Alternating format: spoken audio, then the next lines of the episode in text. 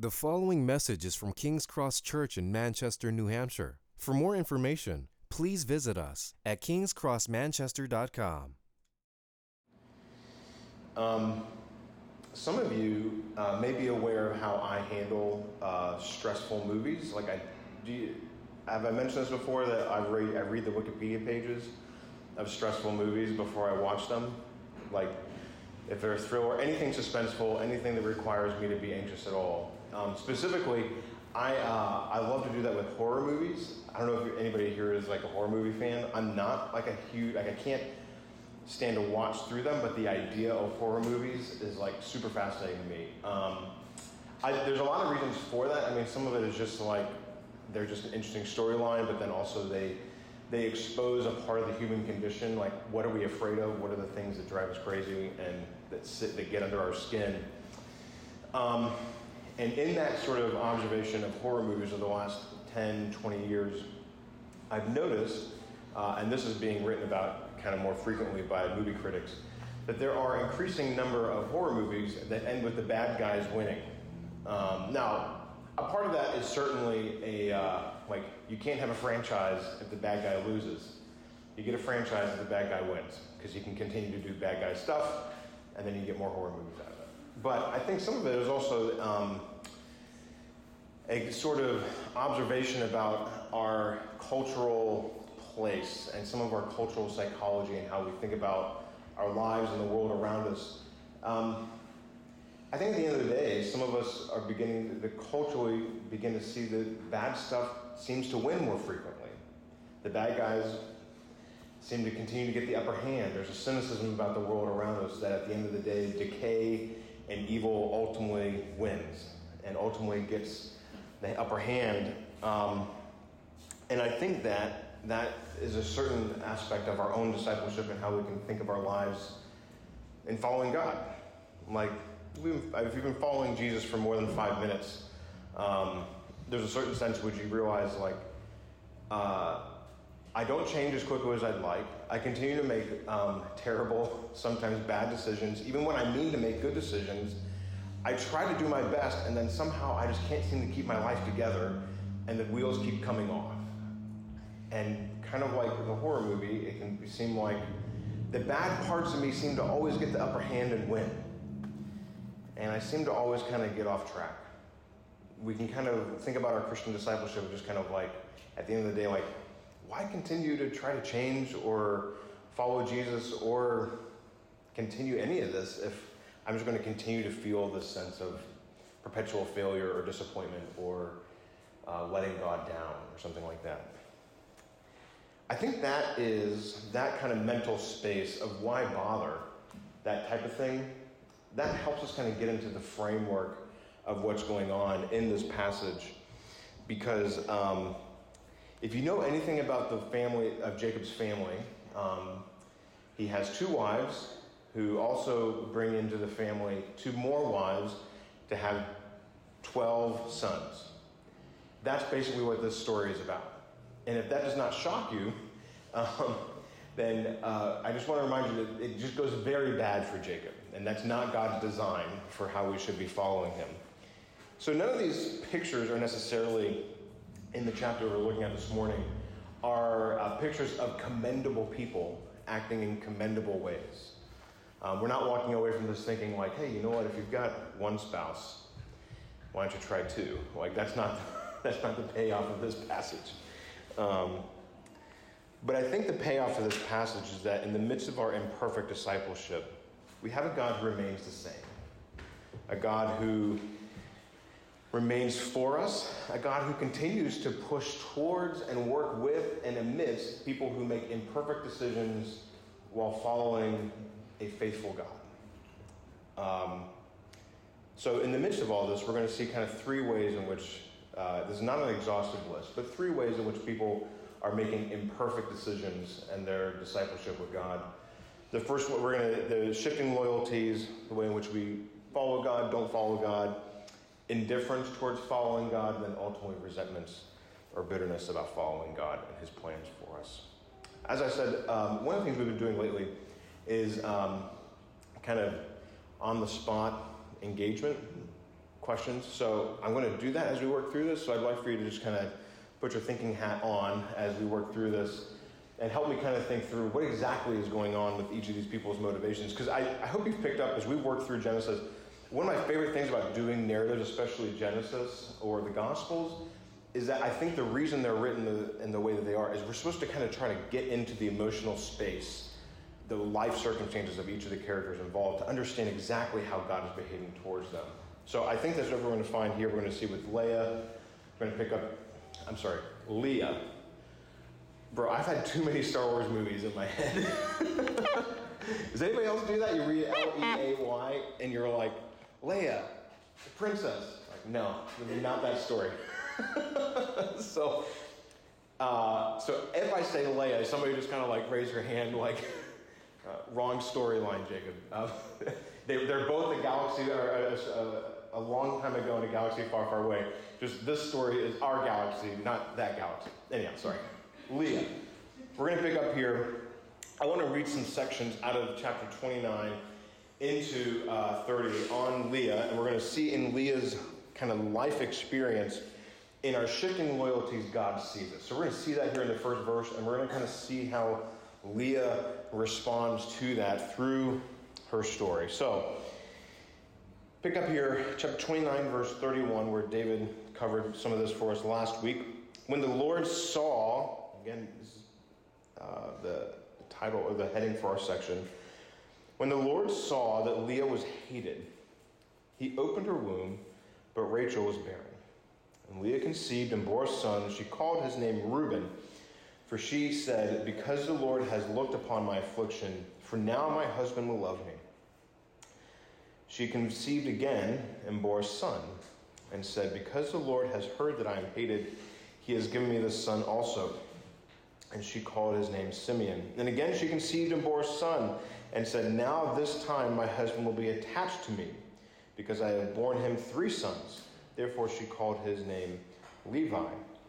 And she conceived again and bore a son, and said, This time I will praise the Lord. Therefore she called his name Judah. Then she ceased bearing.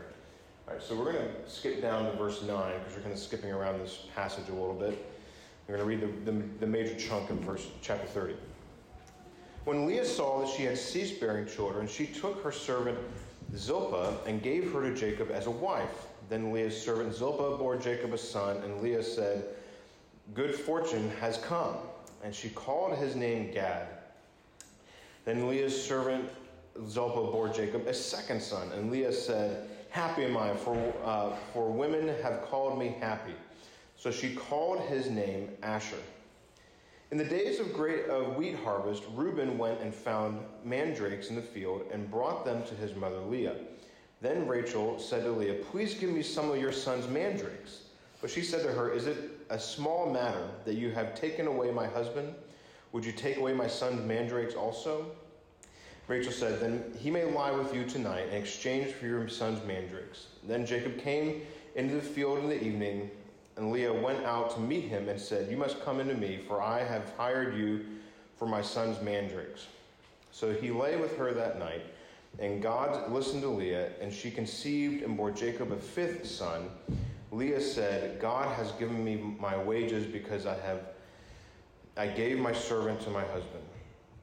She called his name Issachar. And Leah conceived again, and she bore Jacob a sixth son. And Jacob said, God has endowed me with a great endowment. Now my son will honor me because I have borne him six sons. So she called his name Zebulun.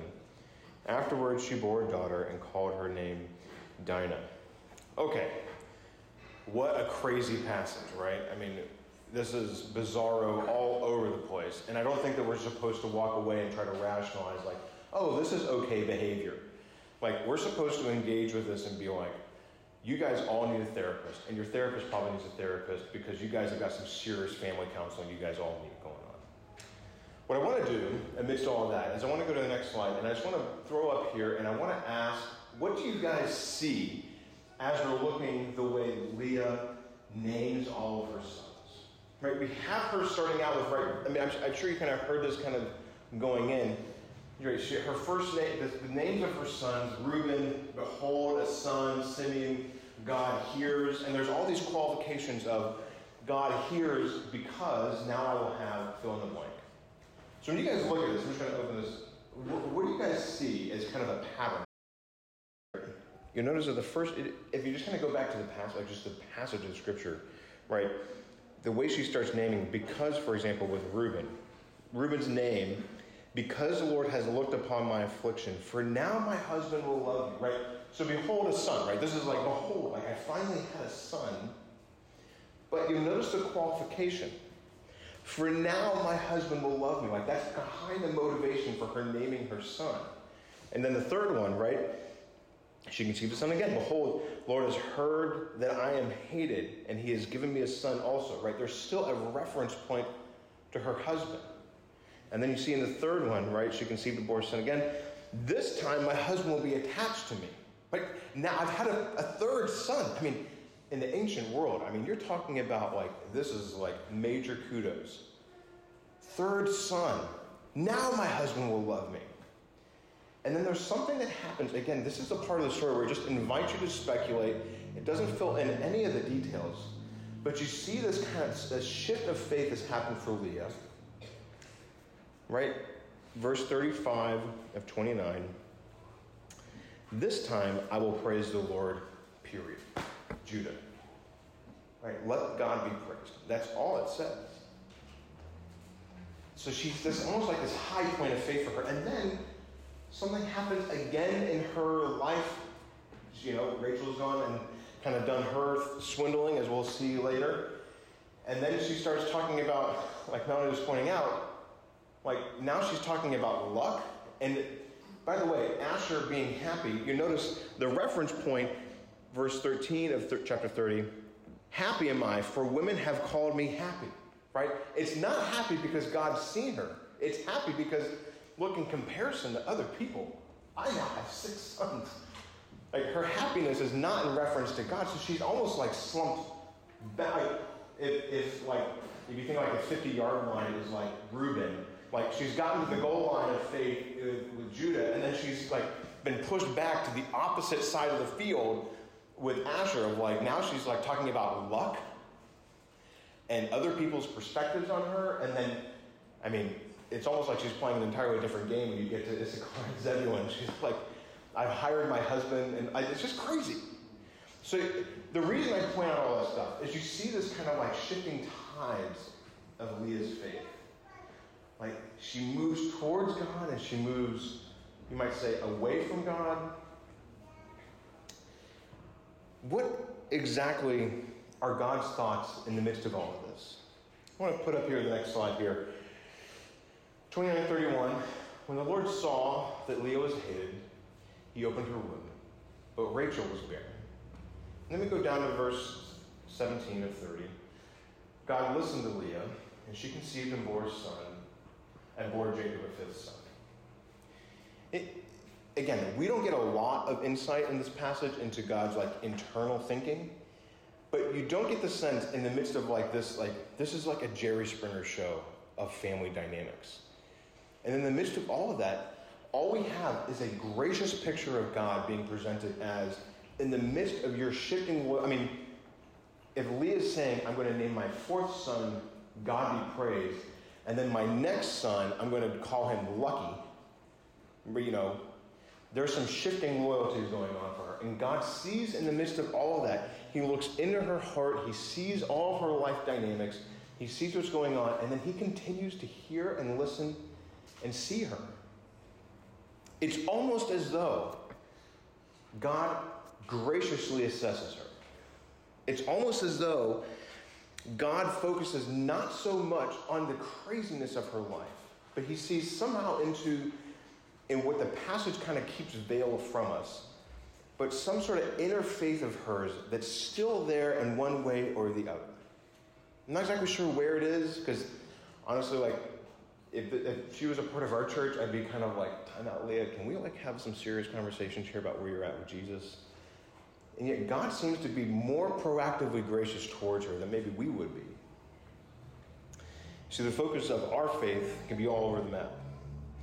One season, God's in the seat. Next season, we're just kind of like whatever. in the midst of all of that, God can pick out the needle of faith in the midst of the haystack of chaos in our lives. It's not to say that we don't need to work on that. It's not to, not to say that we don't need to address and try to work through why are we making these decisions or why are we struggling or all those things. But at the ground baseline of what faith means is God's posture of graciousness towards us. You don't get the sense that God's begrudgingly kind of tolerating Leah in the story.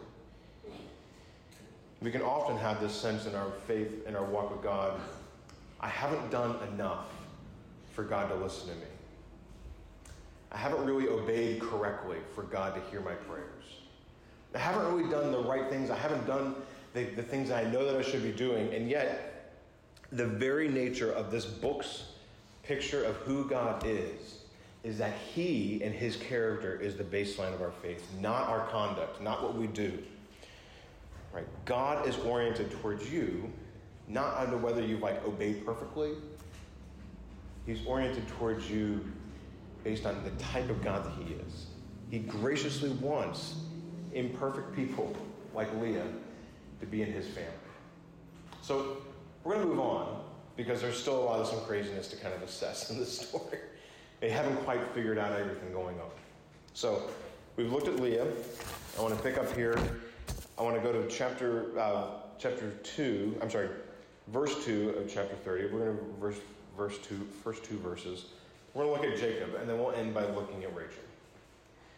In Jacob, again, this is a bit weird because my name is Jacob, and this character's name is Jacob, and we're just going to have to make the distinction. They're talking about him and not me, though I may act like this sometimes. In our indifference, God leads us. When Rachel saw that she, that she bore Jacob no children, she envied her sister. She said to Jacob, Give me children or I shall die. And here, in the midst of this entire chapter, or the entire section that we're looking at, this is Jacob's only line. Then Jacob's anger was kindled against Rachel, and he said, Am I in the place of God who has withheld you, withheld from you the fruit of the womb? I want to kind of drill in a little bit of like Jacob's experience up to this point and kind of the emotional space of what he would have been thinking about. Right? You have to remember this story up to this point is based on a lot of couples having trouble getting pregnant. Right? Famously, Abraham and Sarah, they like in major proportions, totally um, not only were not able to have children, but totally screw up by having you know, the whole thing with uh, Abraham and Hagar and all of that stuff. Just it, it's a mess, a mess all over the place. But famously, they get pregnant when they're like in their late 90s or their 90s. Uh, Sarah would have been 89. Have a child. That child then has trouble getting pregnant with his wife. And then, chapter 25, it says that Isaac prays and then Rebecca has a child. Actually, she has not one child, but two twins. And Jacob is this, the younger of those two. So now you have a family history of providentially God providing miracle babies, you might call them, right?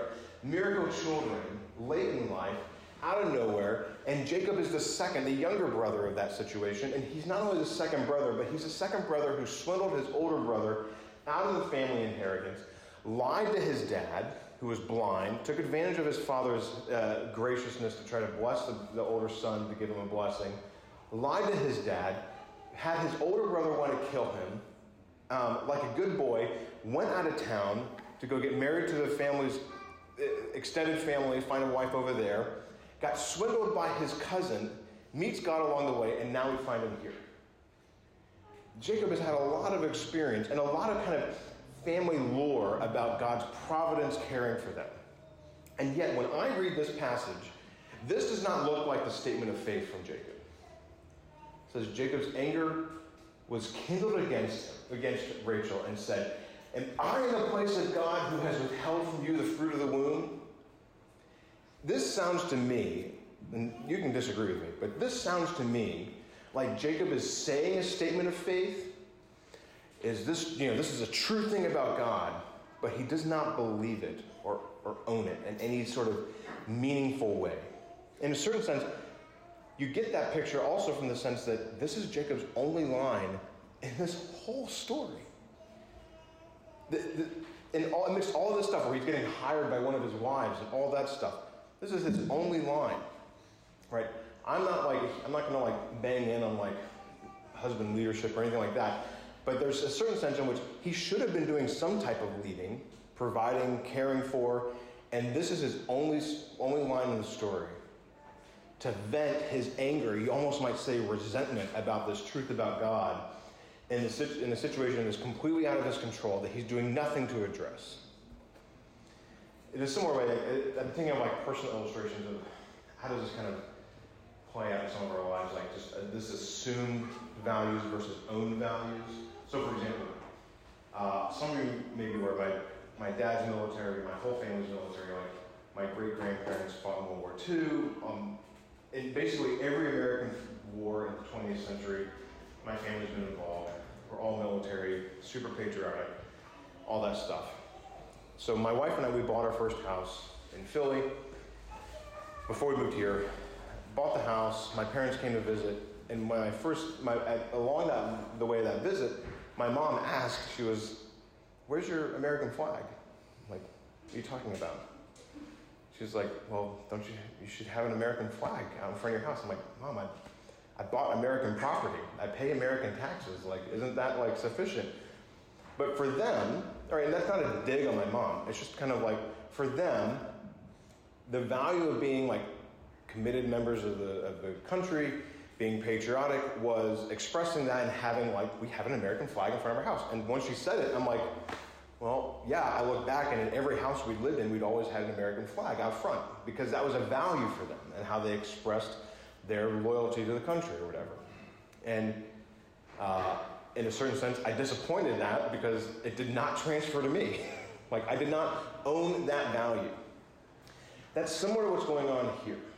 Jacob has not, he's come to God, he's, he's trusted in God, and yet he's not sort of begun to take in great granddad or granddad Abraham's faith and own it for himself in a way that informs how he thinks about his life and shapes the way he cares for people around him. Right? That's kind of what we're driving at here. So, in the midst of all of that, you still find that God is pursuing Jacob. We're going to see that in chapter 32, where we'll be next week. God continues to care for them. And I guess the question is like, in the midst of Jacob's failure, did you notice what's missing from this entire passage? Nobody in this passage is praying. At no point is Jacob praying at all. At no point does it seem that, I mean, it says that, that children are named after prayer in a certain sense. God has heard me or whatever, but Jacob's not praying. None of the characters are praying. They're not oriented towards God in any sort of defining, meaningful sense, except in these occasional moments of faith. And yet, in the midst of all of that, God is not offended, put off, stepping back from leaning in to lead and care for their needs. Right? Everybody in this story has messed up priorities.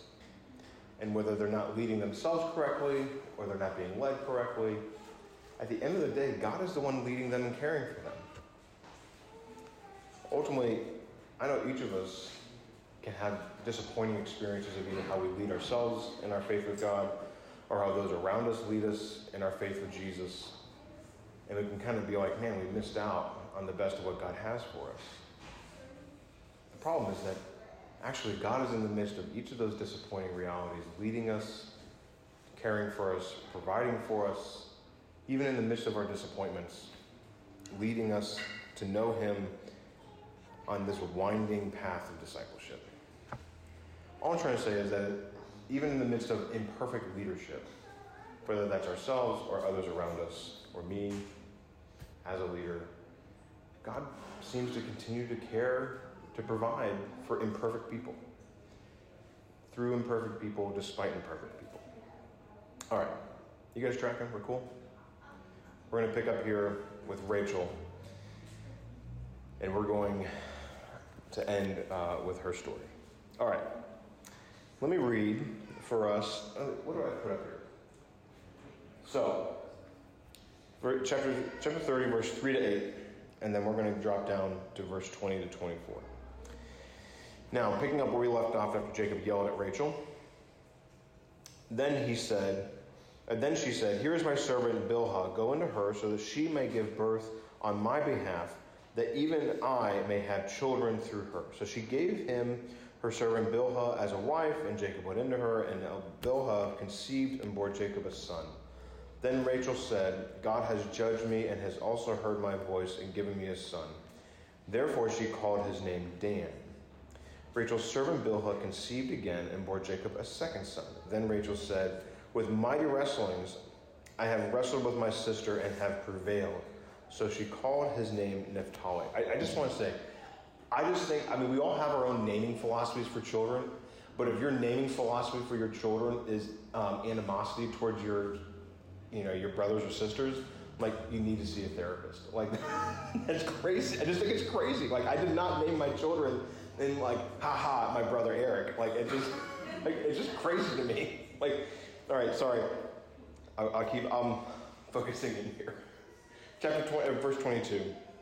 Then God remembered Rachel, and God listened to her and opened her womb. She conceived and bore a son, and said, God has taken away my reproach. And she called his name Joseph, saying, May the Lord add to me another son.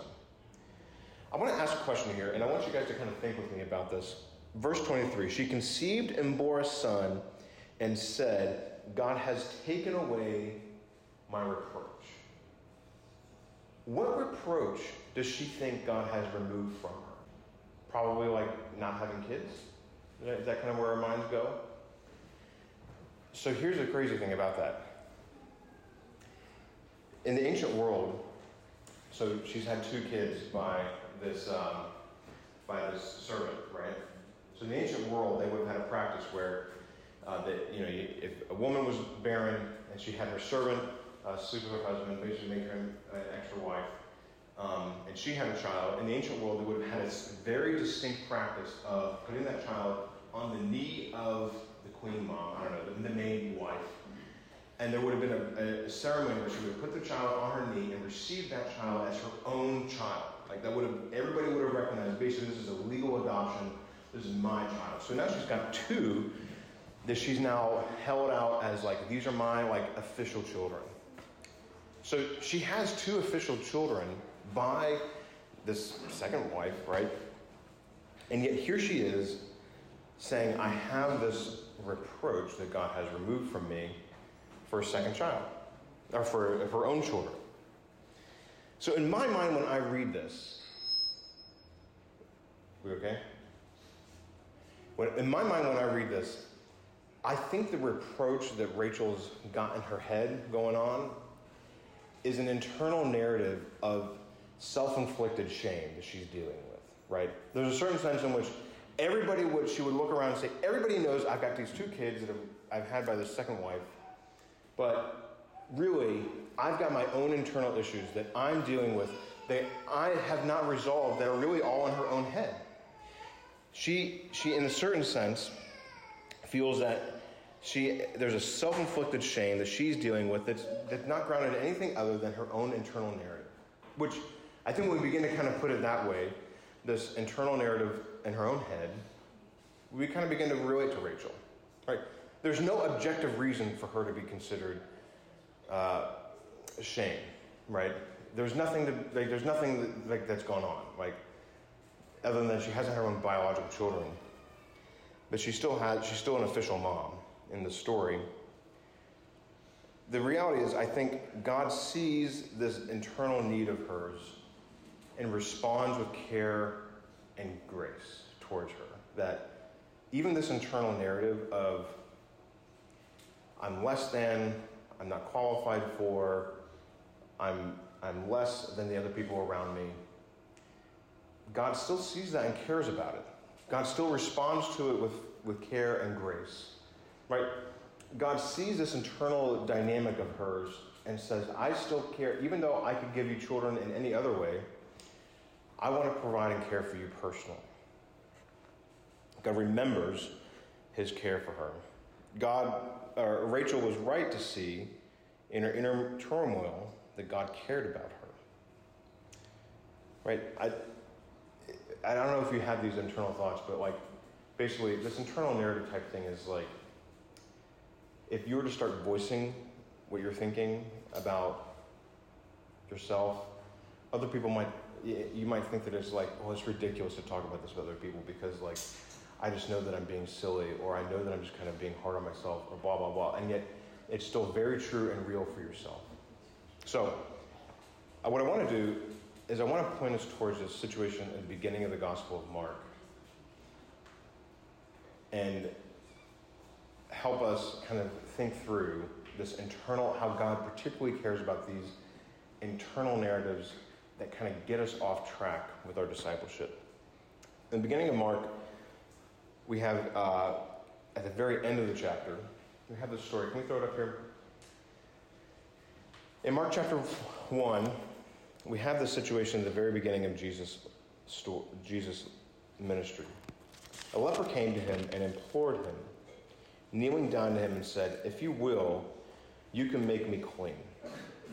Moved with pity, Jesus stretched out his hand and touched him and said to him, I will be clean. And immediately the leprosy left him, and he was made clean. And then it goes on to talk about how Jesus sternly sent him away. Um, and the man did the exact opposite of what Jesus said. Standard story Jesus heals somebody, they go away and tell everybody about it, where Jesus kind of like, keep it quiet.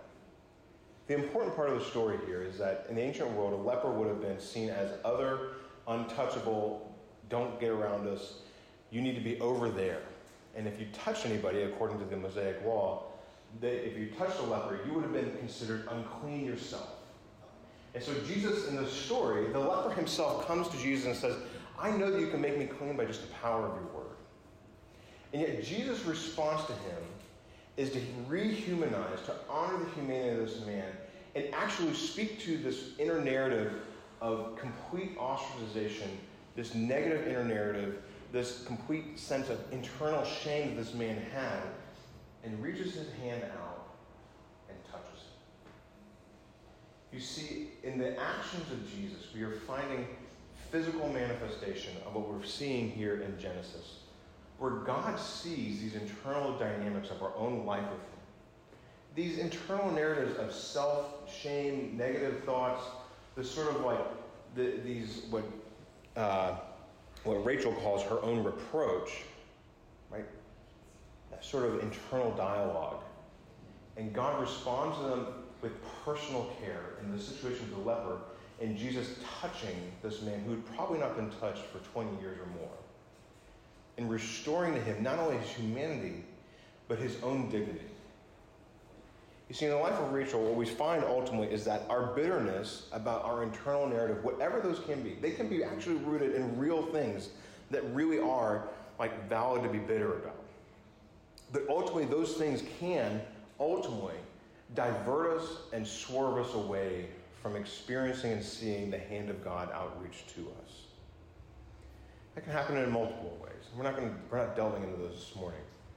The reality is that Rachel is a picture of somebody who, even in the midst of her own bitterness, her own sense of internal shame, and this negative storyline inside her own head, God still responds to her with care and attention. God still sees that story, and while not saying um, your internal narrative about yourself is real or true, I still care about you. And that's God's response to Rachel in this story, right? The, the, the, payoff of this is not to say, like, if you pray right, then God's going to give you whatever you want. Like, that's not, that's not what we're talking about. What we're talking about here is Rachel's self assessment is way askew. And what we're finding here is when it says that God remembered, what that's referring to is the covenant with Abraham earlier in the story. In that covenant, if you remember, God makes, God makes a promise to Abraham, and in the ancient world, they would have both like been equal partners in that. But God basically puts his hand up and says, Abraham, I'm going to take on the promises of blessing and cursing in myself. So that in the midst of each of these people's failures in following God, God takes on the pain of their, of their faithlessness himself. so that He can continue to push towards them with care and provision and grace. That is ultimately the payoff of the story, is that we see in God's character and His orientation towards them that our imperfect discipleship does not separate us from God's heart for us. So let's pray. God, as we have looked at this story and considered your care for us, I, I ask that you would help us to experience your faithfulness towards us and to know your goodness in your heart amidst of our own, the ways in which each of us are imperfect disciples. Ask you would help us to see this because of who Jesus is. In his name we pray.